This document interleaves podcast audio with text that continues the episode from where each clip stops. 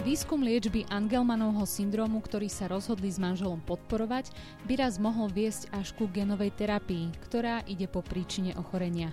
Víme, že tím dost jako snižujeme šanci, aby ta léčba zabrala třeba olímu. Přesto rozhodli jsme se, že skutečně chceme se dočkat toho, že Angelmanův syndrom bude jako naprosto léčitelný. Hovorí Lenka Hajgajda z českej organizácie Asgent. Tu založila s manželom potom, čo toto vzácne ochorenie známe aj ako syndrom šťastného dieťaťa, lekári diagnostikovali aj ich synovi Oliverovi. Když mám jako popsat pro okolí, jaký Oli je, tak já vždycky říkám, tam taká energetická, neřízená, usměvavá střela. O tom, ako sa žije rodinám s týmto vzácným ochorením, čo na liečbu Angelmanovho syndromu hovorí veda a kam až dokáže zájsť láska rodičov, ktorí chcú nájsť riešenie nielen pre svojho syna. Budeme hovoriť v dnešných dialogoch NM. Príjemné počúvanie vám praje Veronika Rendeková.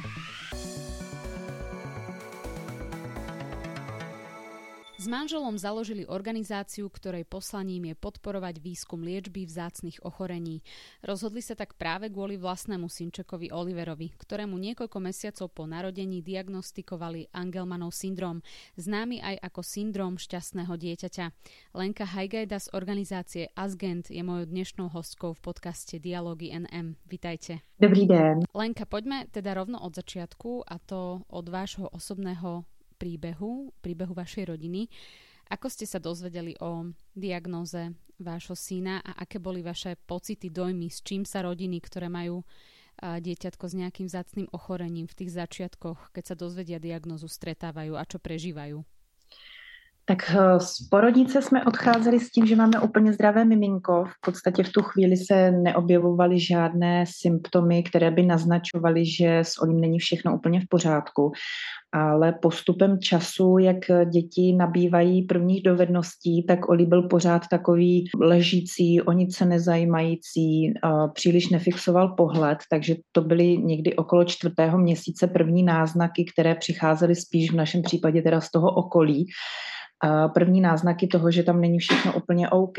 Na základě toho jsem došla za pediatričkou, která nám tak jako naznačila, že každé děťátko je jiné a že se nemáme stresovat, ale přesto jsem vlastně, myslím, že dokonce i nějak na můj poput uh, chtěla začít cvičit podle Vojtovy metody, um, vlastně tak zkusit to trošku Olího ten vývoj podpořit. No, ale postupem času uh, nic moc se neměnilo. Um, myslím, že Olímu bylo už nějak 8-9 eh, měsíců a on v podstatě jediné, co dokázal, tak otočit se eh, z bříška nebo ze zádiček na bříško, ale vlastně neseděl nějaké snahy o lezení nebo o jakýkoliv jiný pohyb, eh, pohled stále příliš nefixoval, mm-hmm. tak tam už bylo patrné, že, že je potřeba to řešit a Někdy asi v deseti měsících jsme byli posláni na kompletní neurologické vyšetření, jehož součástí právě byly i genetické testy a po asi třech měsících nebo čtyřech nám přišly výsledky, kde vlastně tam se prokázalo, že je to ten Angelmanův syndrom. Takže uh,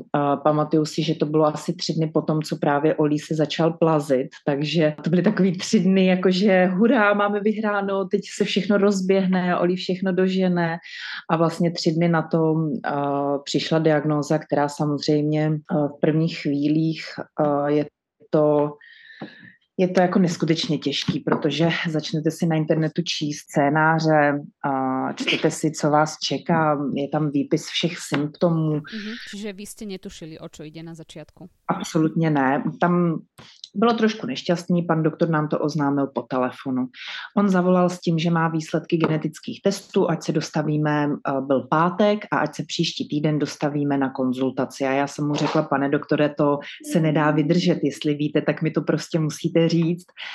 A on v podstatě bez jakéhokoliv zaváhání vyřknul ten Angelmanov syndrom. Já vím, že jsem se ještě tak pousmála stylem, je, to jsem nikdy neslyšela, a vím, že když jsem to poprvé zadávala do Google, tak jsem to i zkomolila a Google mě opravil na ten Angelmanov syndrom a v tu chvíli vlastně začnete číst nějak nepřikrášlený, nějak, uh, nějak uh, prostě nezaobalený ty, ty jako nejsurovější informace toho, co, co vlastně Angelmanův syndrom obnáší. Takže uh, i teďka zpětně musím říct, že to je pro mě jako velmi frustrující období, ale No vlastně musím říct, že hlavně díky manželovi se nám to podařilo jako vzájemně překonat. No, úplně jsem jako necítila, musím říct ani, že by to byl nějaký systematický přístup k těm rodičům v tomhle období, že by nám byla nabídnutá pomoc nějak psychologická nebo uh, že by nám přesně jako řekli, obraťte se na ty a ty, ty vám pomůžou. Poradili nám ranou péči a tam jsem se po prvním telefonu dozvěděla, že je tři čtvrt, jako čekací lhůta tři čtvrtě roku. Takže mhm. vlastně, tak, když jste v takové situaci, tak potřebujete teď hned něco dělat, teď hned vlastně tu okamžitou pomoc a, a to se nedostavilo. Ale jak jsem říkala, díky manželovi nějak se nám to podařilo. Velmi nám právě pomohlo i informace typu, že Angelmanův syndrom je právě předmětem výzkumu, kde, které se jako velmi velmi pozitivně, velmi pozitivně vyjadřují o tom, že v dohledné době je možné, že bude léčba. Takže to bylo také vaše světělko náděje, dalo by se povedať. Přesně tak, přesně tak. Tam vlastně to jsme si v, tomhle, v téhle informaci jsme si našli to světlo na konci tunelu a ty první dny jsme v podstatě hnedka jako, mm, ne, že se na to upli, ale mít tam to světílko je strašně důležitý. Potom v další fázi se nám podařilo úplně náhodně nakontaktovat na rodiny, eh, které mají eh, děti s tou samou diagnózou, takže prošli si tím samým, eh, věděli, jak se cítíme a vlastně z jejich strany přišla ta pomocná ruka a hlavně pro nás i takový ten pocit toho, že se to dá zvládnout, že jsme viděli i ty děti, starší děti a jak ty rodiny vlastně celkem jako Samozřejmě je to jako náročnější, než vychovávat běžné děti. Je to jako mnohem náročnější. Na druhou stranu není to vůbec jako nemožný, nebo mhm. není to nějak nepřekonatelný k tomu, abyste vlastně i dál žili nějak šťastný život. Takže to pro nás bylo takový jako druhý moment, kdy jsme si uvědomili, že a že zvládnout se to dá. V České republike má toto vzácné ochorenie odhadom okolo 100-120 dětí a možno aj práve kvôli tomu, že ide o vzácnu chorobu, mnohí ľudia ani nevedia, čo Angelmanov syndrom je. A vy to určite viete vysvetliť zrozumiteľným jazykom aj pre našich poslucháčov. O čo teda pri tomto ochorení ide, kde nastáva ten, ten problém a aké sú také základné príznaky tohto syndromu? Angelmanův syndrom je genetické onemocnění, které ve většině případů vzniká takzvaně de novo, to znamená, rodiče nemají nějaké predispozice a nedá se dopředu uh, predikovat, že zrovna uh, u vašeho děťátka je nějaká zvýšená šance. Uh, znamená to, Jeden z hlavních symptomů je těžká mentální retardace, což vlastně znamená, že naše děti vnímají svět jinýma očima, znamená to 24-hodinovou péči po celý život. Uh, oni nějakým způsobem si neuvědomují, neuvědomují nebezpečí. Co tak já třeba považuji spíš za pozitivum, tak oni nevytváří si žádné domněnky, uh, nemají žádné jako scénáře, oni prostě žijí okamžikem tady a teď svými potřebami. Takže to zase třeba já vidím jako to je to, co se od nich můžeme učit, troufám si říct ale má to samozřejmě řadu dalších fatálních symptomů, jako je právě epilepsie, je to porucha spánku, obtíže schůzí, je narušená koordinace a rovnováha. Ta porucha spánku se projevuje tím, že mají sníženou potřebu. To znamená většinou buď to nedokáží spát v jednom kuse delší časový úsek, anebo jim skutečně stačí třeba dvě, tři hodinky a, a jsou po zbytek noci vzhůru. Co je velmi další, další takový jako obtížný symptom a to je to, že nemohou mluvit. Zdaleka to vůbec neznamená, že by nechtěli, ale nejsou schopni verbálně komunikovat, takže je to o tom hledat různé alternativní způsoby a, a neverbální způsoby. A to znamená buď to nějakou formou piktogramu, obrázků, anebo úplně zjednodušenou znakovou řečí třeba, nebo spíš znakováním než znakovou řečí. Takže to je takový asi mm, hlavní, hlavní výčet těch symptomů. Syndrom je taky přezdívaný syndrom šťastného dítěte, Pramení to z toho, že oni mají takový šťastný výraz ve tváři, rádi se smějí, jsou velmi rádi ve společnosti. A takže a dá se říct, že když mám jako popsat pro okolí, jaký Olí je, tak já vždycky říkám taková energetická, neřízená, usměvavá střela. A, takže přestože je to vlastně mm, náročné onemocnění, tak uh, má to i řadu takových projevů, které nám to jako vlastně v úvozovkách velmi usnadňují, dá se říct. Váš synček má dnes 6,5 roka. Dá sa povedať, že ste si za ten čas našli ako rodina nejaký systém, ako fungovať aj so všetkými tými špeciálnymi potrebami vášho dieťaťa, alebo je to práve o tých uh, neustálých zmenách, nových veciach, ktorým sa treba prispôsobovať? Je to neustále o nových a nových výzvách. Uh, tak jak se říká, že mají běžné děti nějaké své období, tak samozřejmě taková období má i Olí.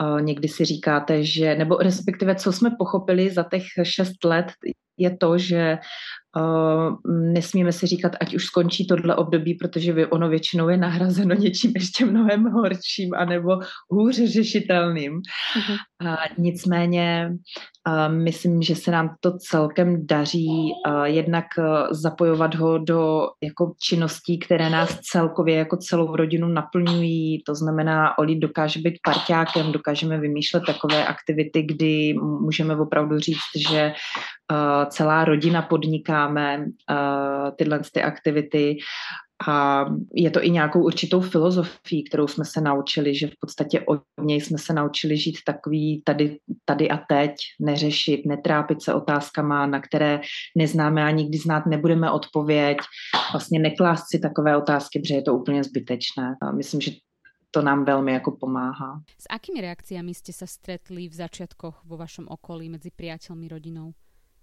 Tak možná takový návod i pro to okolí, protože v první chvíli a při oznámení diagnózy tak, se, a, tak jsme vlastně cítili velkou vlnu solidarity a, a nějaké sounáležitosti.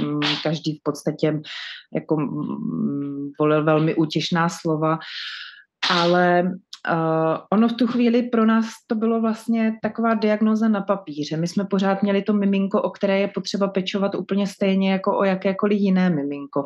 A vlastně až teprve postupem času jsme cítili takovou potřebu potřebu možná i trošičku, trošičku právě té podpory, a která právě kolikrát tkví i jako v těch činech, a jako ne ani ve slovech. To znamená uh, prostě, já nevím, nevyčlenovat nás, uh, snažit se vlastně přistupovat k nám jako úplně ke každé jiné rodině a nechat třeba na nás posoudit, jestli, jestli, um, jestli to zvládneme nebo ne.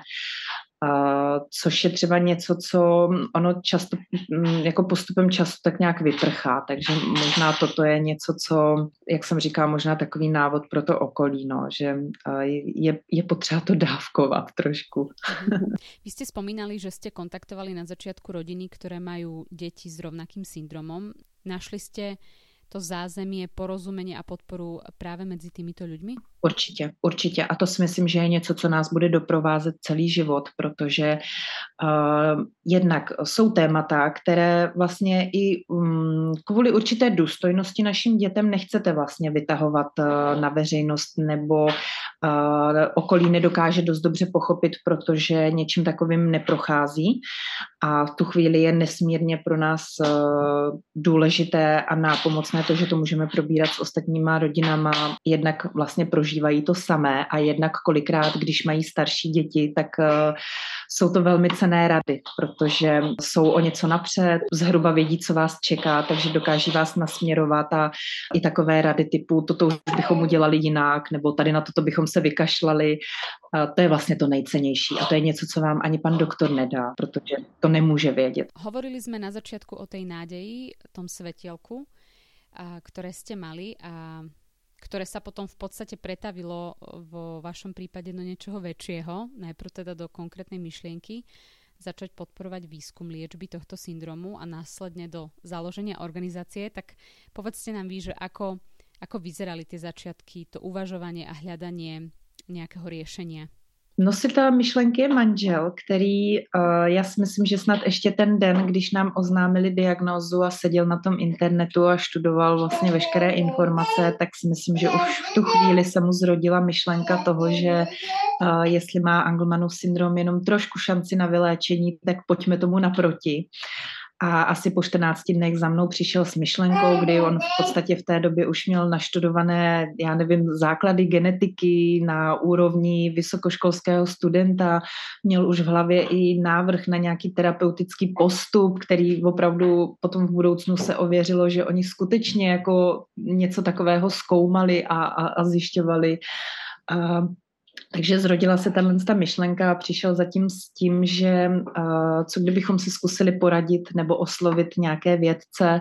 A já jsem mu zareagovala v tu chvíli, ano, udělej to, úplně absolutně nemáme co ztratit, máš moji veškerou podporu a uh, takže skutečně jako on přes Akademii věd se doprá, dopátral na pracoviště Českého centra pro fenogenomiku, uh, součástí BioCEF je to uh, vlastně světová výzkumná infrastruktura, kde dělají excelentní výzkum. Dozvěděli jsme se, že v podstatě tady kousek od nás je pracoviště světového významu. A on si tam domluvil schůzku manžel. V podstatě hned na první schůzce se domluvili, že Angelmanův syndrom, OK, to nám zapadá i do portfolia. Oni v té době už eh, některá vzácná onemocnění eh, měla ve svých výzkumných programech a věnovala se jim. Takže Angelmanův syndrom vlastně kývli na to, že ho, ho zařadí mezi další. Pochopitelně jsme si kladli teda otázku krok číslo dvě, co teď? A úplně logicky nám z toho vyplynulo založit neziskovou organizaci, která hlavním posláním je podpora tohoto základního výzkumu, protože tam je velmi důležité upřesnit si, že jedná se o základní výzkum, což je pro řadu lidí jako velmi neuchopitelné. Vlastně každý, každý už zná takové ty klinické zkoušky a, a aplikovaný výzkum, ale základní výzkum je alfa a omega. A myslím si, že velmi jako manžel vystihl i tu myšlenku toho, že u toho Angelmanova syndromu my skutečně ještě stále jsme ve fázi, kdy naprosto přesně musíme pochopit, co se děje v eh, těle, v organismu, jestliže je tam porucha typu eh, na 15. chromozomu, který je tedy Angelmanův syndrom. A až pak teprve, když přesně pochopíme veškeré souvislosti, tak vlastně můžeme navrhovat terapeutické postupy. A my jsme se dozvěděli, že řada právě klinických zkoušek se dostala do nějaké slepé uličky a to nás přivedlo do toho základního výzkumu, což samozřejmě bylo jako velké nebo těžké rozhodnutí z toho pohledu, že samozřejmě víme, že tím dost jako snižujeme šanci, aby ta léčba zabrala třeba olímu, anebo aby mu zabrala v takovém rozsahu, protože samozřejmě čím déle budeme čekat, tak tím je ta pravděpodobnost, že by došlo k nějakému opravnému mechanismu i v jeho těle menší a menší. Mm-hmm. Na mhm. druhou stranu, jestli se jednoho dne chceme dočkat skutečně léčby, jako je genová terapie, což je léčba, která jde skutečně po příčině. To znamená, že dokáže jako jedna z mála metod onemocnění úplně vyléčit. Nejenom nějakým způsobem třeba zmírňovat uh, projevy nebo určité symptomy. Přesto rozhodli jsme se, že skutečně chceme se dočkat toho, že Angelmanův syndrom bude jako naprosto léčitelný. Takže uh, padla volba na ten základní výzkum a v podstatě celých pět let uh, spolupracujeme s Českým centrem pro fenogenomiku s docentem Sedláčkem. A kde, v akej fáze sa ten základný výskum nachádza dnes? Na čo za tých 5 rokov veci prišli? Prípadne, či majú nejakú predstavu o tom, ako dlho může trvat vynájsť nějakou účinnú liečbu? Uh, my jsme se vlastně dostali za těch pět let z fáze, kdy vědci říkali, že je to zatraceně těžký se současnýma znalostma až téměř jako pro nás zatím neřešitelný. Do fáze, kdy vlastně Uh, oni sami připouští obrovský potenciál, uh, dokázali vytvořit jedinečné myší modely, které právě i uh, částečně i ty je posunuli v tom výzkumu. Dokázali zdokonalit metody, které předtím byly na úplném počátku, jako je třeba genetické nůžky CRISPR-Cas. Dokázali přesně pochopit a popsat mnohem hlouběji ty mechanismy, které probíhají v organismu, který je takto narušený tou delecí na 15. chromozomu. A v současné době skutečně navrhujeme terapeutické postupy, tak aby byly, to znamená už tu samotnou léčbu. To znamená tak, aby byla bezpečná a účinná. Jako nacházíme se v podstatě v době genový. Oblast genetiky za posledních deset let udělala takový obrovský pokroky, jako když si představíme, nevím, ve strojařině objevení ozubeného kola. Prostě to je něco tak převratného, co, co nás posouvá jako mílovými kroky dopředu. Že vlastně i to, že se nacházíme v tomto období, tak obrovsky jako zvyšuje tu šanci i na Angelmanův syndrom, ale i řadu dalších onemocnění a třeba nejenom vzácných. Čo pre vás ako ženu, mamu a manželku znamenalo a znamená uh, to, že ste sa ocitli v tomto vedeckom prostredí? Mali ste k tomu nejako blízko už predtým, alebo to bolo pre vás uh, naopak úplne niečo nové? Velmi dobrá otázka.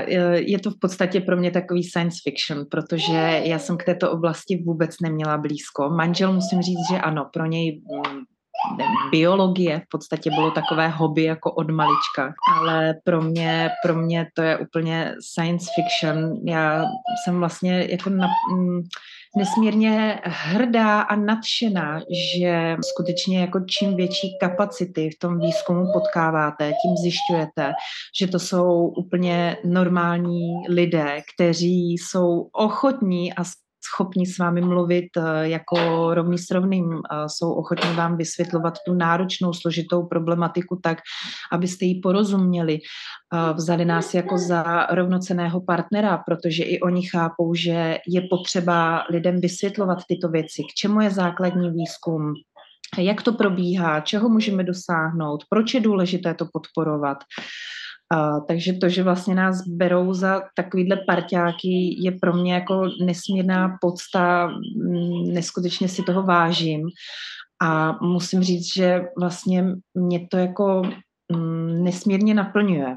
Um, dá se říct, že jsem se v tom úplně našla, dává mi to smysl, dává mi to celé smysl i kvůli Olimu a kvůli tomu, že v podstatě pro mě tahle práce je takovou denodenní terapií. Jsem vlastně ráda, že z takové myšlenky v období, kdy jsme si řekli, nemáme co ztratit, tak vzniklo vlastně něco takhle velkého a doufám, že jediný, co samozřejmě vždycky trošku tam v tom zasunutém šuplíku je, že doufáme, že to přinese i to kýžený ovoce a doufáme, že co nejdřív. No, vám sa naozaj podarilo vytvoriť takú tú komunitu vedcov, lekárov a pacientov, uh, ktorú spája spoločný cieľ a síce teda nájsť liečbu na toto vzácne ochorenie, ktorým je Angelmanov syndrom. Ako veľmi je uh, na druhej strane náročné vysvetliť túto problematiku ľuďom mimo tohto diania a s akými reakciami sa stretávate pri, uh, aj pri tom šírení osvety? Uh, já si myslím, že i v tomto za těch pět let došlo k obrovskému posunu. Určitě na tom má velkou míru to, že první léčby formou genové terapie už pomalinku přichází. A většinou je to v souvislosti s tím, že jsou to jako nesmírně drahé léčby, proto vlastně i dostávají velký prostor v médiích.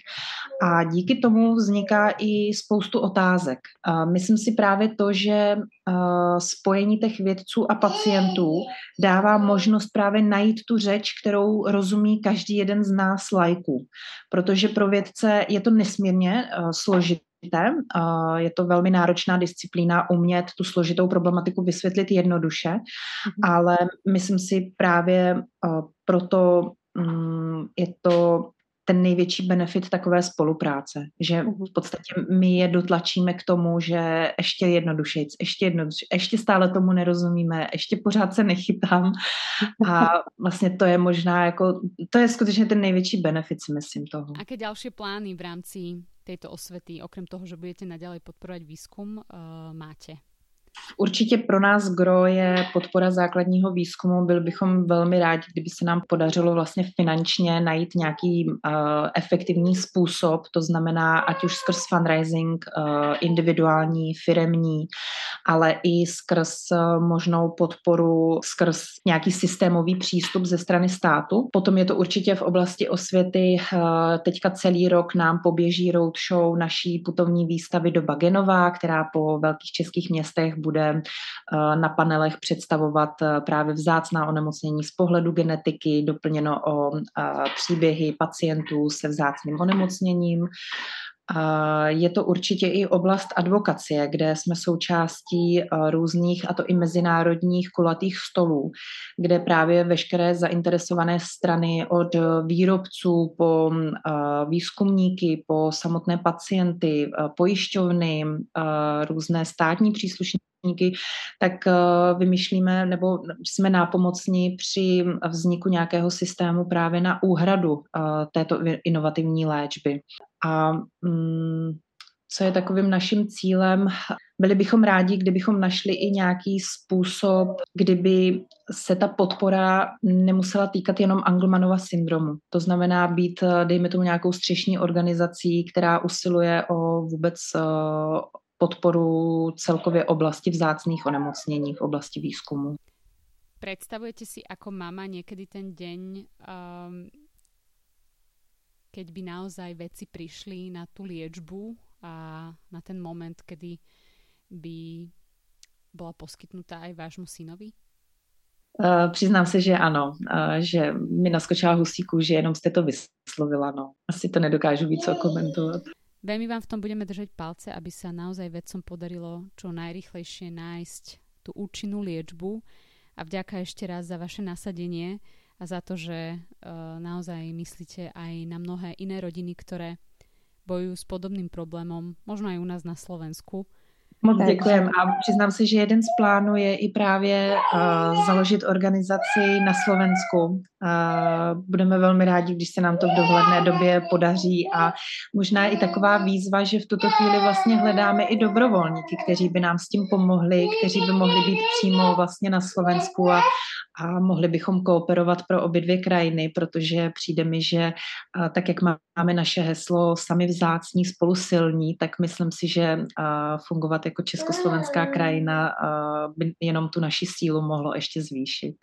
Takže pokud by někdo takový se našel, budeme rádi, když buď se můžete podívat na www.asgent.org a nebo můžete se podívat i na www.dobagenová.cz Najdete na obou dvou stránkách eh, kontaktní údaje.